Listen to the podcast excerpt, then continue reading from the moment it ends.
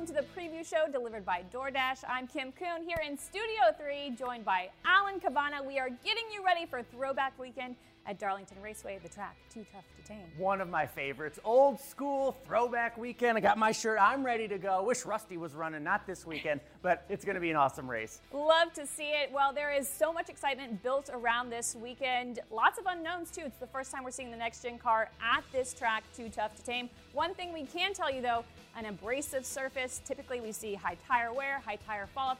So what can we expect and which drivers are best at managing those tires? I think it's the old schoolers, right? The veterans. That's why you look at the list of winners here at Darlington and you see old school veterans are the ones that typically get this done because experience counts. Saving those tires, making them last. That really does count at a place like Darlington. Having great pit stops because you're going to have so many, changing those tires all the time. What I'm excited about is the next gen car on this track. We know we're still going to have the Darlington stripes, but all we hear about is the body of this next gen car being a little bit more forgiving So they'll be able to be as more aggressive than ever because again, the stripes will be there, but maybe not so many of the consequences. So that's what I want to see on Sunday night. Ooh, all right. Well, this weekend's race is one of two races at Darlington. The next Darlington race will kick off the playoffs.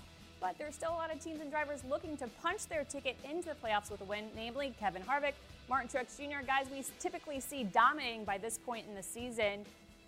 JGR and Stewart-Haas Racing, you look at their records at Darlington, they've won the last six. So are they going to be factors or maybe lackluster? Well, they need to be. You mentioned Harvick and Truex, both former Darlington winners. This is an opportunity for them. I'm especially thinking about Joe Gibbs Racing because if they come out of this weekend with some success, that's going to be great. Think about what they did last year. They dominated this place. This is their playground. Martin Truex Jr., Denny Hamlin got the wins at Darlington last year. If they go into this weekend and they're not leading laps, if they don't get the checkered flag, that's going to say a lot about where JGR stands right now. Most importantly, it's another playoff track later on in the season, and JGR did not have great success at Martinsville nor Phoenix so far this year. They can't afford to let another notebook week of playoff tracks go by the wayside. They need to have success this weekend. All right, like Alan said, it's a telltale weekend. It's also a weekend full of tales.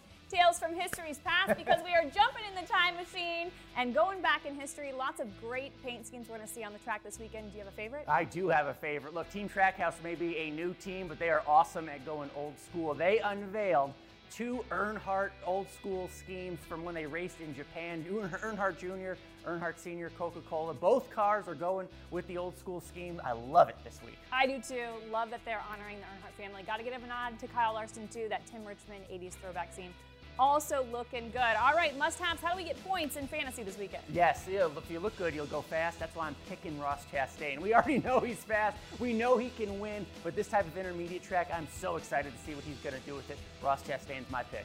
All right, well, you're looking to stack points. You got to go with Kyle Larson. I know Hendrick hasn't won at Darlington since 2012, but Kyle Larson has finished runner-up there the last three races, so I think he is guaranteed to get you some points. Not a bad pick, Larson. Not a bad pick.